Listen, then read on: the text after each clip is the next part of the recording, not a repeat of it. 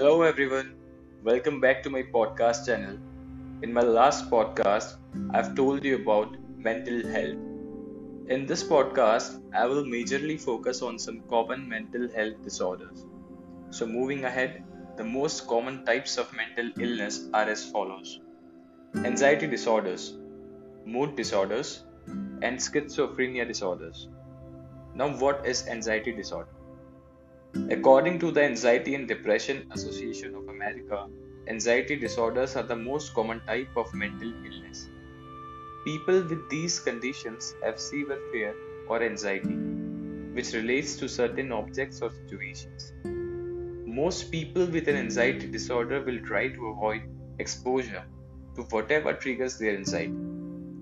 Examples of anxiety disorders include Generalized Anxiety Disorder GAD the American Psychiatric Association defines GAD as disproportionate worry that disrupts everyday living.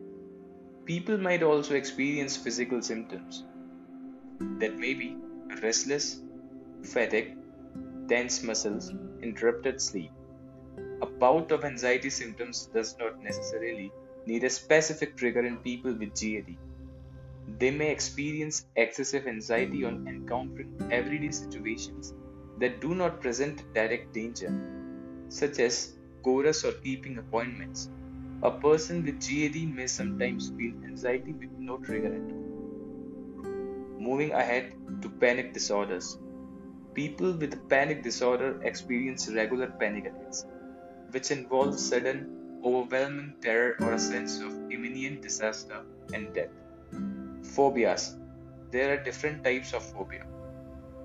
Simple phobias.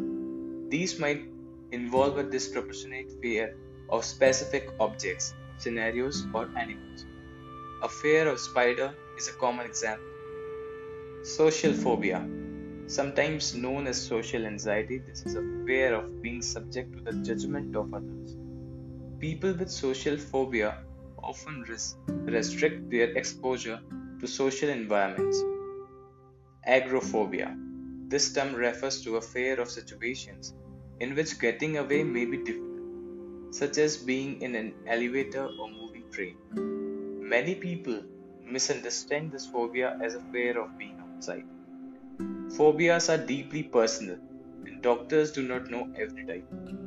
There could be thousands of phobias, and what might seem unusual to one may be a severe problem that dominates daily life of another. Obsessive compulsive disorder OCD. People with OCD have obsessions and compulsions. In other words, they experience const- constant stressful thoughts and a powerful urge to perform repetitive acts, such as hands washing. Post traumatic stress disorders PTSD.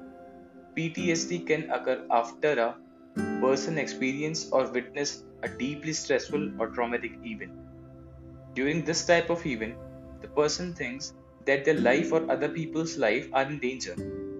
They may feel afraid or that they have no control over what is happening.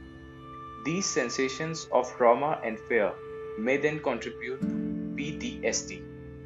Mood disorders. People may also refer to mood disorders as affective disorders or depressive disorders. People with these conditions have significant changes in mood generally involving either mania, which is a period of high energy, and elation or depression. Examples of mood disorders include major depression. An individual with major depression experiences a constant low mood and loses interest in activities and events that they previously enjoyed.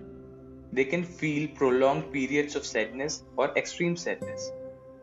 Bipolar disorder a person with bipolar disorder experiences unusual changes in their mood, energy levels, and levels of activity, and able to continue with daily life. Periods of high mood are known as manic phases, while depressive phases bring on low mood. Seasonal affective disorders SAD Reduced daylight triggers during the fall, winter, and early spring months trigger this type of major depression. It is most common in countries far from the equator. Coming towards schizophrenia disorders. Mental health authorities are still trying to determine whether schizophrenia is a single disorder or a group of related illness. It is a highly complex condition. Signs of schizophrenia typically develop between the ages of 16 and 30 years. According to the NIMH, the individual will have thoughts that appear fragmented, and they may also find it hard to process information. Schizophrenia has negative and positive symptoms. Positive symptoms include delusions, thought disorders, and hallucinations. Negative symptoms include withdrawal, lack of motivation, and the flat or inappropriate. So, thank you guys for coming into my podcast channel.